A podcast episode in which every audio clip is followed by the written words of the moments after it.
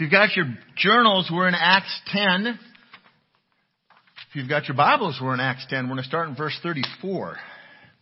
So this is kind of a turning point for us. And uh, Data and I realize we're kind of in a turning point as a couple. We've got two grown daughters who have both gotten married to awesome young men. They love Jesus. Uh, one daughter has two kids, so we've got two grandkids, and they're in California. So this year we only had half of the kids at home, and so I, I decided it was probably appropriate in this new season of life because a couple of people have actually asked. Deidre bought herself a new T-shirt for Christmas. It says "Raising my husband is exhausting." okay, she didn't buy it. I bought it for her because it's true. Uh, we're, we're in this passage, and the reason I wanted to touch on this before we go into this five week series on Fear Not is because this is an incredible turning point. Uh, this, this is a transition in the New Testament. It's a transition in the Christian church that we come to today in Acts 10. We're going to be starting in verse 34, but as we enter this new year, we're also entering this entirely new chapter in the Christian church as we look at the book of Acts. And it's one where you and I are invited into the ongoing story that we read about in chapter 10. It isn't over. It didn't end when the book of Acts printed the last word and put the last period in. The book of Acts continues to go on and we're a part of this, this great story that's being told. We're invited into the good news of the life and the death and the resurrection of Jesus of Nazareth for our salvation. That's really when we talk about what we're celebrating on Christmas Eve, we're talking about celebrating the birthday of the child who would grow to become the one who gave his life for the forgiveness of our sins that we might be saved. And you want to talk about a celebration going into the new year. Maybe 21 wasn't the best year for you. And you're kind of thinking, I'm not even sure I've got a whole lot to look forward to. Let me tell you what you've got.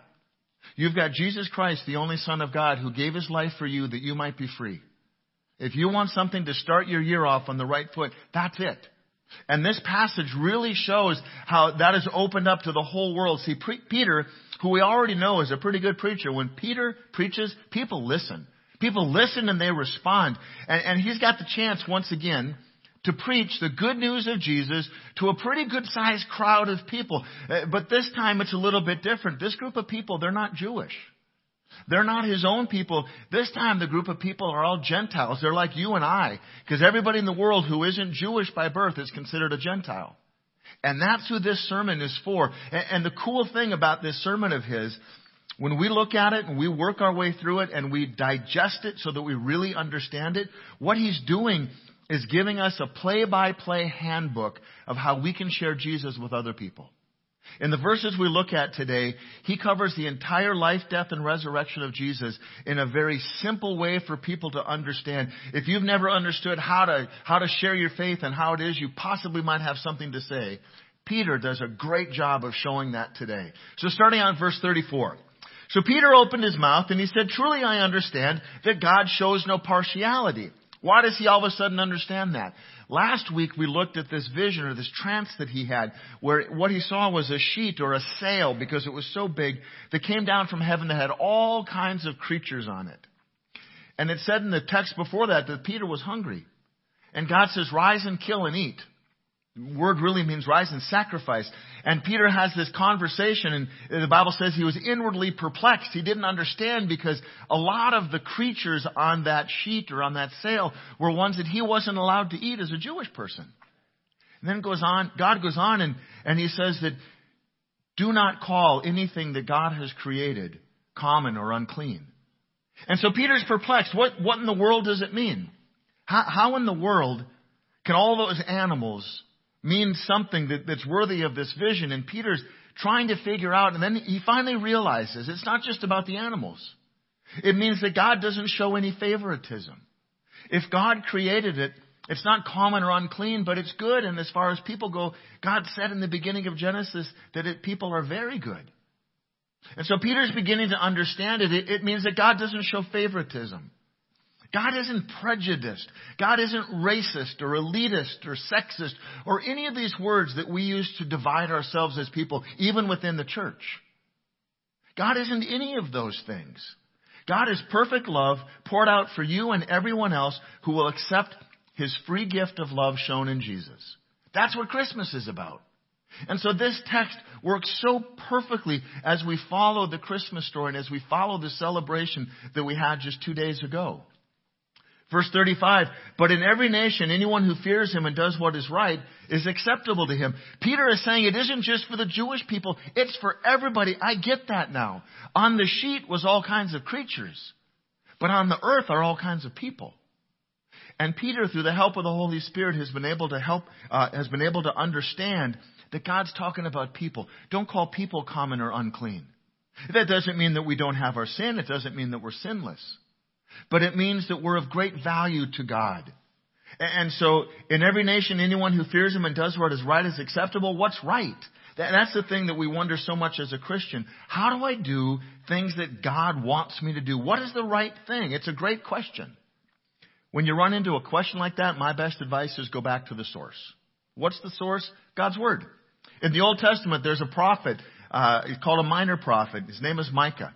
In verse 6 8, he says this he has told you, O oh man, what is good. This is God. God has told you what is good.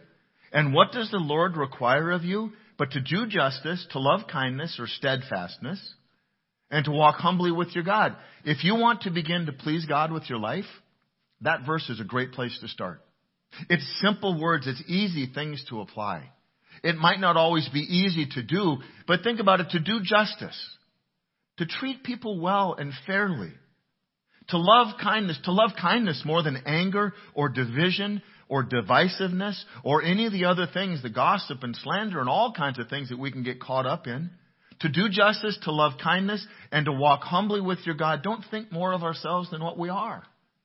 To realize that we're sinners and before we start pointing our finger at other people, we need to realize we need to clean up our own house. So simple. Do justice, love kindness, walk humbly with your God.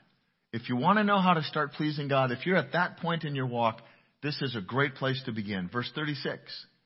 As for the word that he sent Israel, God, as for the word that God sent Israel, preaching good news of peace through Jesus Christ, and then he adds, He is Lord of all. You yourselves know what happened throughout all Judea, beginning from Galilee after the baptism that John proclaimed the word of Jesus in his life, his death, his resurrection, and his being raised from the dead had spread all over the area. The Jews certainly heard it, and we know what their opinion was. But also the Gentiles had heard it, and they had paid close attention to it. And what he's saying is God sent Jesus to the people of Israel first, and now out of Israel, out of Israel, the good news of Jesus is being shared with the world. Why is this a transition in the church? Because we're the world. We're the non-Jewish people that now the gospel, the good news of Jesus has been opened to. You want a reason to celebrate in 2022 and kick the year off right? This is it. God has included us in the good news of Jesus. Verse 38. How God anointed Jesus of Nazareth with the Holy Spirit and with power. He's making the statement that the Holy Spirit came to Jesus and Jesus was anointed with power. He went about doing good and healing all who were oppressed by the devil, for God was with him. How do we know that God was with him? Because God anointed him with the Holy Spirit. And we're witnesses of all that he did, both in the country of the Jews, which is Israel, and in Jerusalem. They put him to death by hanging him on a tree. That was the response of his own people. See, God made Jesus his anointed Savior to the people of the world. But up until this point, it had really only been for the Jewish folks. So first of all, we need to celebrate the birth of Jesus and recognize that Jesus really is the Son of God. That baby born in the manger in the little city of Bethlehem, that is God come to earth. We use the word incarnate, God in human form. We need to recognize and accept that as true because that's given to us as truth in the Bible. So we get to celebrate this preordained, prophesied, long awaited birth of Jesus. And yet this is just a tiny slice of why we should be in wonder and be in awe of the life and the death and the resurrection of Jesus and what it means to us. One of my favorite passages uh, in Scripture we just read on Christmas Eve. It's talking about the, the angels coming to the shepherds and the shepherds coming to see the baby Jesus. And there just had to have been such an incredible feel in that, that little place that Jesus was born in. And then it gives us Mary's response, the mother of Jesus. It said, Mary pondered these things in her heart. Peter is off being inwardly perplexed. But Mary, the mother of Jesus, is pondering these things in her heart. And I can't wait till I can ask, what did that mean? What were you pondering, Mary? Maybe the events that had led to the birth of her firstborn son? Maybe the understanding that her firstborn son was the Son of God. Maybe it was wondering who was he going to become and what was that going to mean to him and what was it going to mean to her. So I have to ask you, do you ponder what God has done for you? Do you take a page out of Mary's book and ponder in your heart the things that God has done and what it means for you? Do you ponder what the birth of the baby Jesus as historical factual truth means? Do you ponder what it means to be a sinner saved by grace, a sinner saved by the love of Jesus, and to know that our salvation is secure because of Him, not because of what we've done? Do you take time and ponder that? I really think if we understood just how much was really at stake and how much was going on, I think that we would do what Mary did more often. I think that we would ponder these things in our heart. And I think about it and I say, God, why me? I, I stop to ponder and it almost becomes frightening for me because I realize I'm a sinner. I don't deserve this. And yet God says I'm included in this great plan that Jesus began when he was born, that God carried out through him. Verse 40, but God raised him, Jesus, on the third day, and he made him to appear, not to all the people, but to us who have been chosen by God as witnesses who ate and drank with him after he rose from the dead. One of the stories, one of the rumors, one of the gossips that was going around was that Jesus hadn't really been raised from the dead. That, that he was in the grave and it was just a, a story they were telling. Well, Peter wants to make sure that the Gentiles understand that not only had he actually been raised from the dead, but there were some people who saw him. Not everybody, but there was a group of chosen people who had the opportunity to actually experience, talk to, see, touch the risen Jesus. It isn't just a story. It's true. Verse 42, and he commanded us to preach to the people and to testify that he is the one appointed by God to be judge of the living and the dead. This is where we really get to enter the story because when we believe in Jesus, when we accept that free gift that God gives us in him, we become the ones appointed to preach the good news. We become the ones to help carry out the Great Commission and to go tell people about who he is and what he's done for us. And that it isn't just for us, but it's for the whole world including whoever it is that you're talking to. Verse 43, to him all the prophets bear witness that everyone who believes in him receives forgiveness of sins through his name. I love this statement because what he's saying is all of the prophets, these men that the Jewish people held so dearly, they all speak to Jesus. Well, the Gentiles weren't unfamiliar with the Jewish faith. And he's saying, we understand this is the guy that those prophets were talking about. He's saying, this is for you as well as for us. And what does that mean for us? It is for you as well as for me. As we continue to live out the action that's happening in the book of Acts, it includes us. When we believe in Jesus and when we accept His free gift of, of forgiveness for our salvation and our sins are forgiven, Jesus becomes our Savior. And our life here and now and our eternity change forever. And what Peter is saying to these Gentiles is, God is including you. I now understand that nothing is common or unclean. The part that he didn't say is, I spent my whole life being raised understanding you as common and unclean and I needed to avoid you people. But, but sometimes in the church, we do that. We decide who should be a Christian and who shouldn't, or who should be welcomed and who shouldn't be welcomed, and who God might be working through and who God might not be working through. And yet we need to remember this thing from Peter that that's God's decision, not ours. Our job is to welcome and to love people. Because this gift, this Jesus, is for you and I and for everyone else who would believe.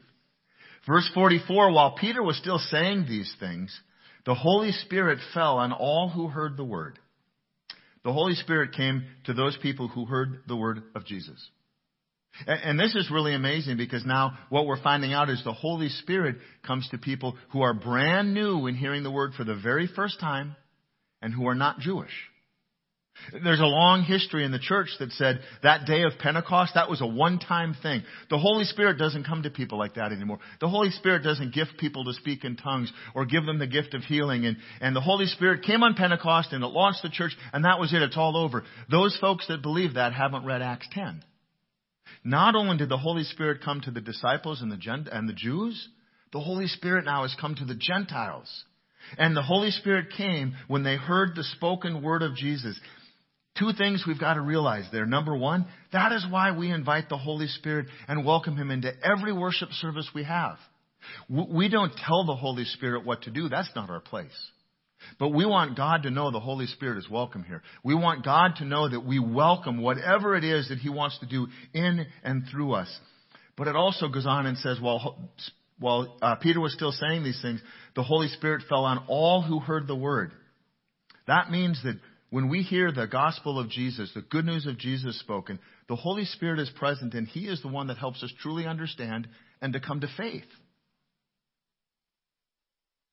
When the Holy Spirit is present, it's incredible the miraculous things of God that can occur.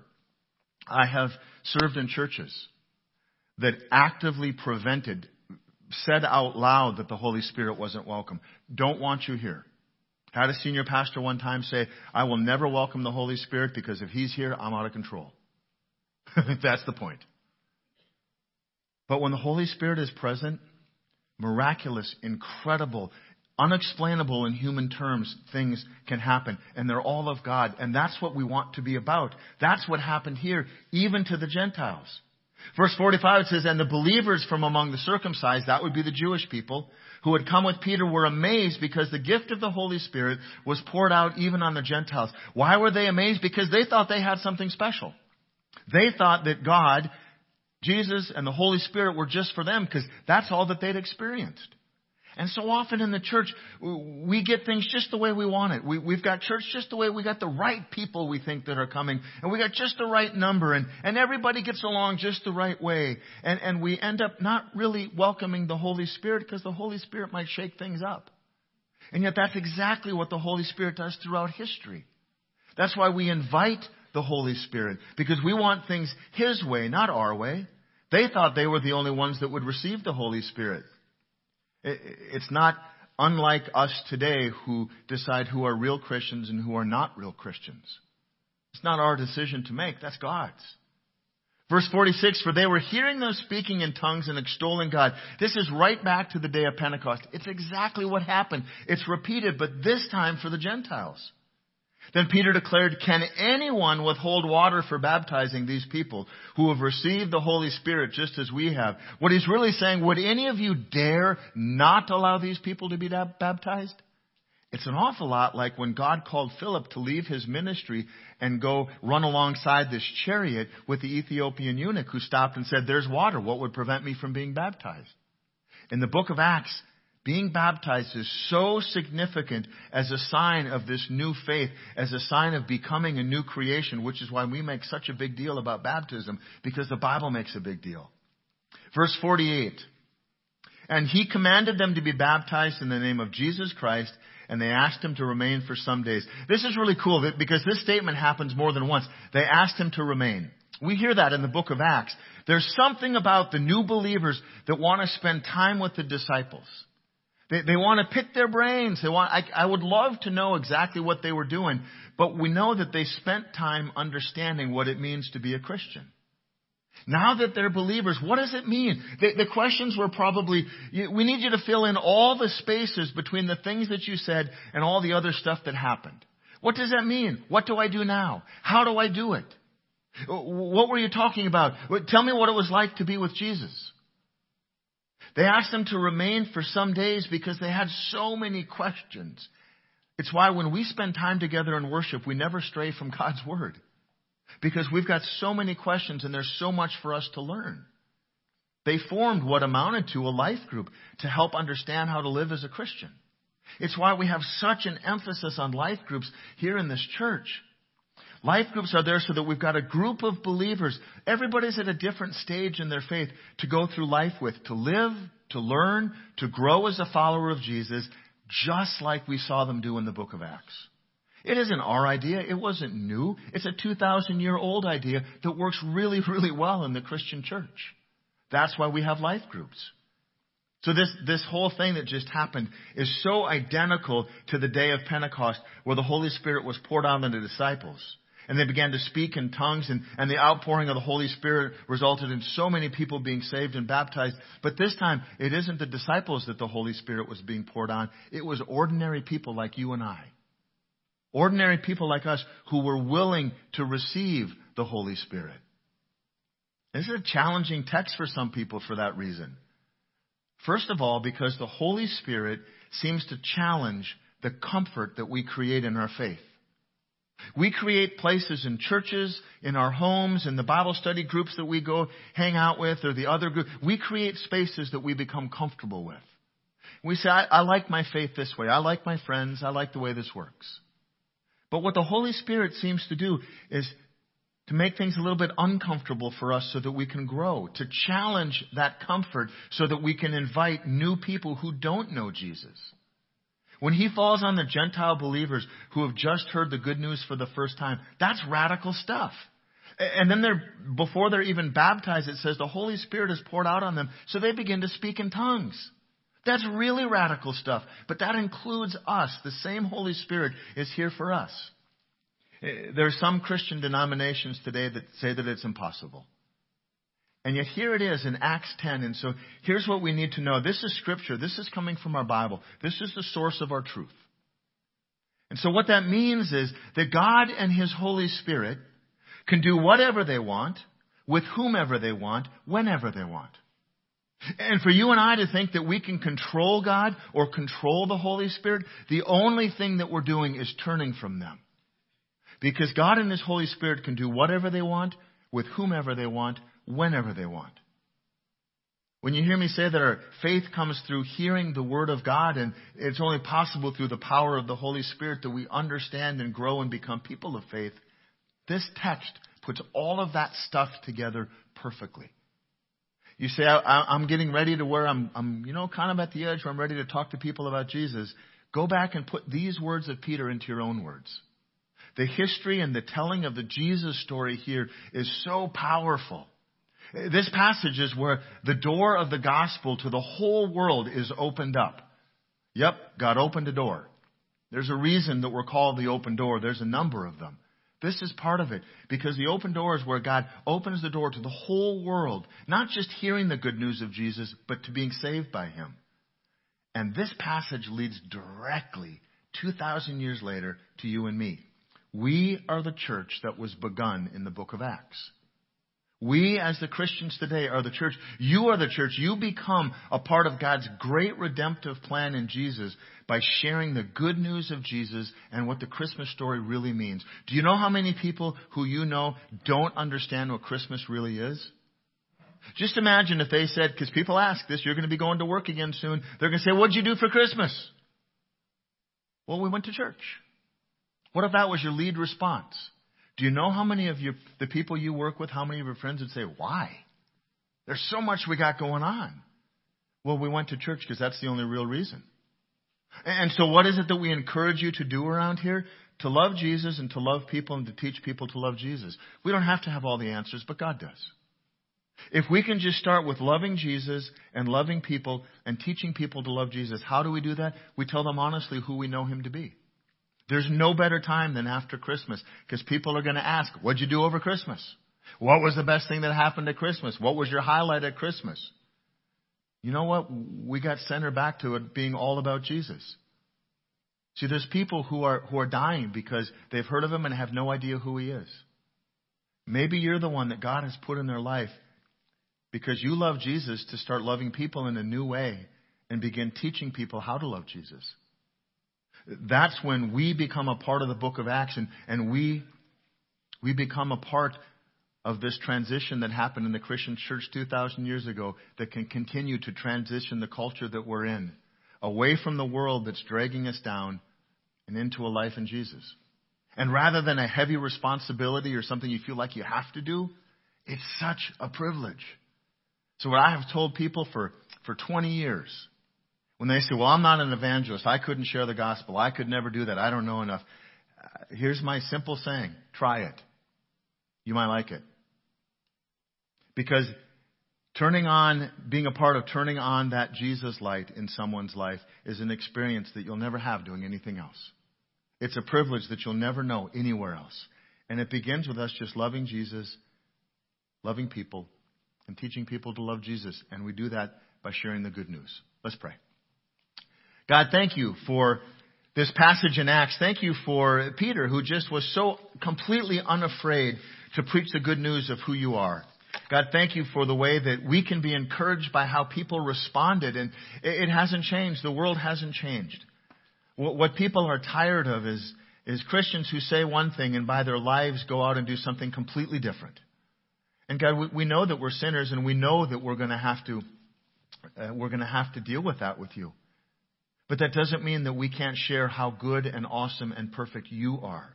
You have chosen imperfect vessels in all of us to share the good news of your perfect Son. God, help us to be challenged. God, fill us with your Holy Spirit that gives us the strength and the courage and the, the wisdom and the knowledge that we need to do that, to love Jesus, to love people, and to teach people to love Jesus. God, thank you that in, in your grace and in your wisdom, you include us in what's going on in the book of Acts 2,000 years later, that we might make the good news of Jesus known to the world. It's in His name that we pray. Amen.